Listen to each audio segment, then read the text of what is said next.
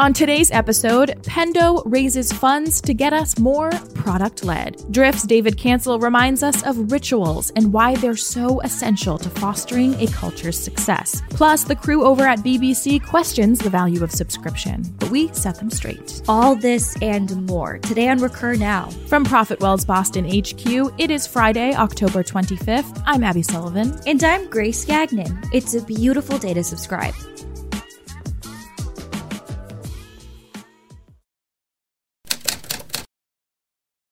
Let's begin with Pendo. What's up with Pendo? Well, Abby, it looks like Pendo is up to its knees in another $100 million. Another 100 million to see a 1 billion dollar valuation.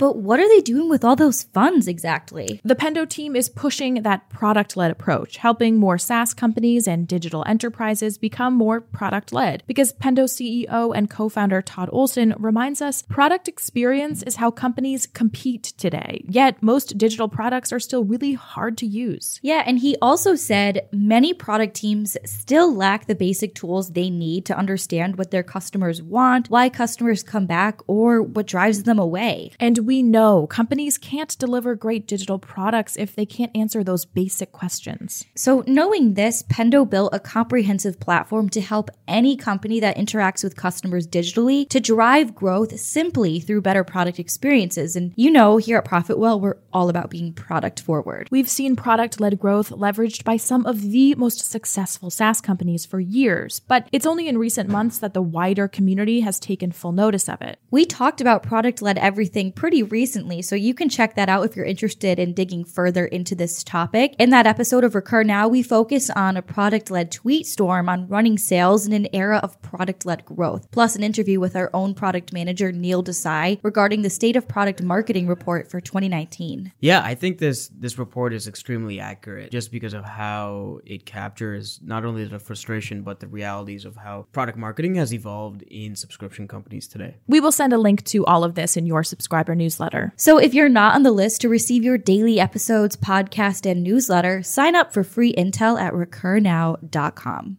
And now, Grace and David Cancel talk rituals.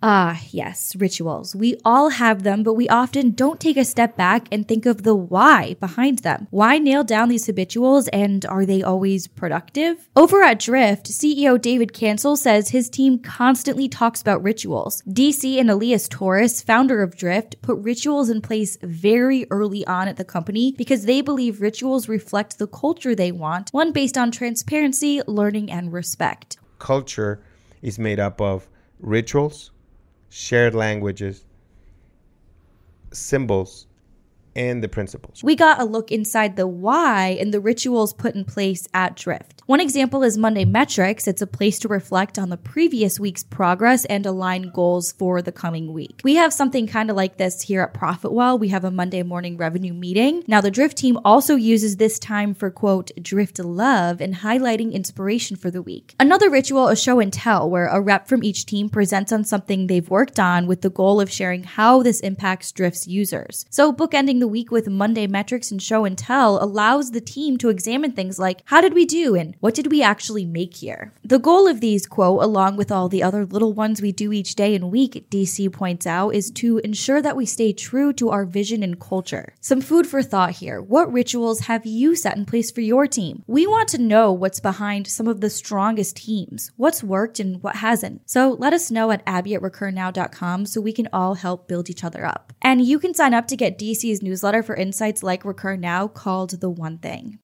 And BBC Culture Secretary Nicky Morgan says she is open to considering alternative options for the broadcaster, as the BBC license fee may be set to change. The cabinet minister made these comments following a select committee hearing when asked to consider ditching the license fee, with a Netflix style subscription service as a policy for an upcoming election manifesto. She says she's, quote, open minded and will listen to evidence on all sides, but what she hasn't seen, apparently, is any evidence either way of what a subscription based system would do in terms of the revenue. So we found this as our opportunity to drop some facts. When we think of subscription revenue, we think tech. But subscriptions aren't just limited to software and IoT. Other sectors like manufacturing and business services have entered the space and play a part in the subscription economy's 350% growth over the past 7.5 years, the SaaS playbook and Zuora remind us. That's 5 times faster than both the S&P and US retail sales over the same period. Along with these new players, the biggest contributing factor to the meteoric growth is the introduction of usage-based billing, which enables customers to pay only for what they need. Sectors that have adopted the pricing strategy are seeing lower churn rates, while those who haven't are struggling. And we know the subscription model is here to stay. Just ask Zuora's Tien Tzuo, who saw it coming over a decade ago. And we are so very down with the sentiment. So, BBC, we encourage the leap.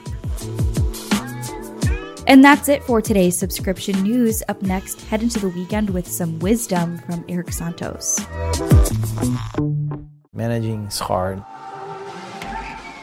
Managing a high growth company is harder because you have to kind of rethink the company every six months. I learned a lot, especially here at RD, because we've been through all these different phases. We have now 700 companies, so companies totally different than when we had 300 or 150 or 50 or 30 or 10. At the same time, I think that I'm still trying to figure out a lot of stuff along the way. And we're just doing our planning for next year. So I'm trying to uh, not only think about the strategy for the company, but also what's going to be my role for, in this next phase. So this recurring topic in my head, and of course, make a lot of mistakes.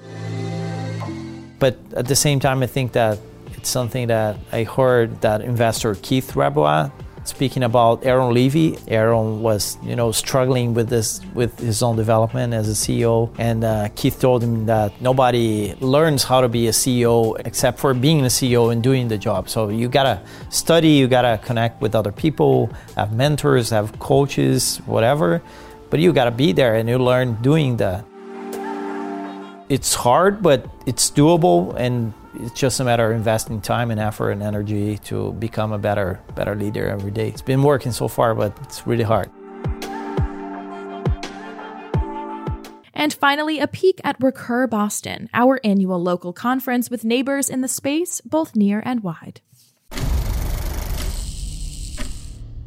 Time. We try to use the most of it. But when building a subscription business, there just never seems to be enough of it. But what if? What if we could slow time down? What if we could take a moment to take a step back and get the most out of our time to make us better? Because it's time to build relationships. It's time to learn from one another. It's time to get the data that matters to your business. And it's time to get back to the fundamentals of what works and what doesn't, the fundamentals of what makes a good business. It's time for ProfitWell Recur, where we bring together the best and the brightest in the subscription economy for three days of relationships, learnings, and data to get back the time you deserve and take the time off the clock to your success. It's time. We'll see you there. That's it for your October 25th episode of Recur Now. If you are not on the list to receive daily episodes, head to recurnow.com for intel.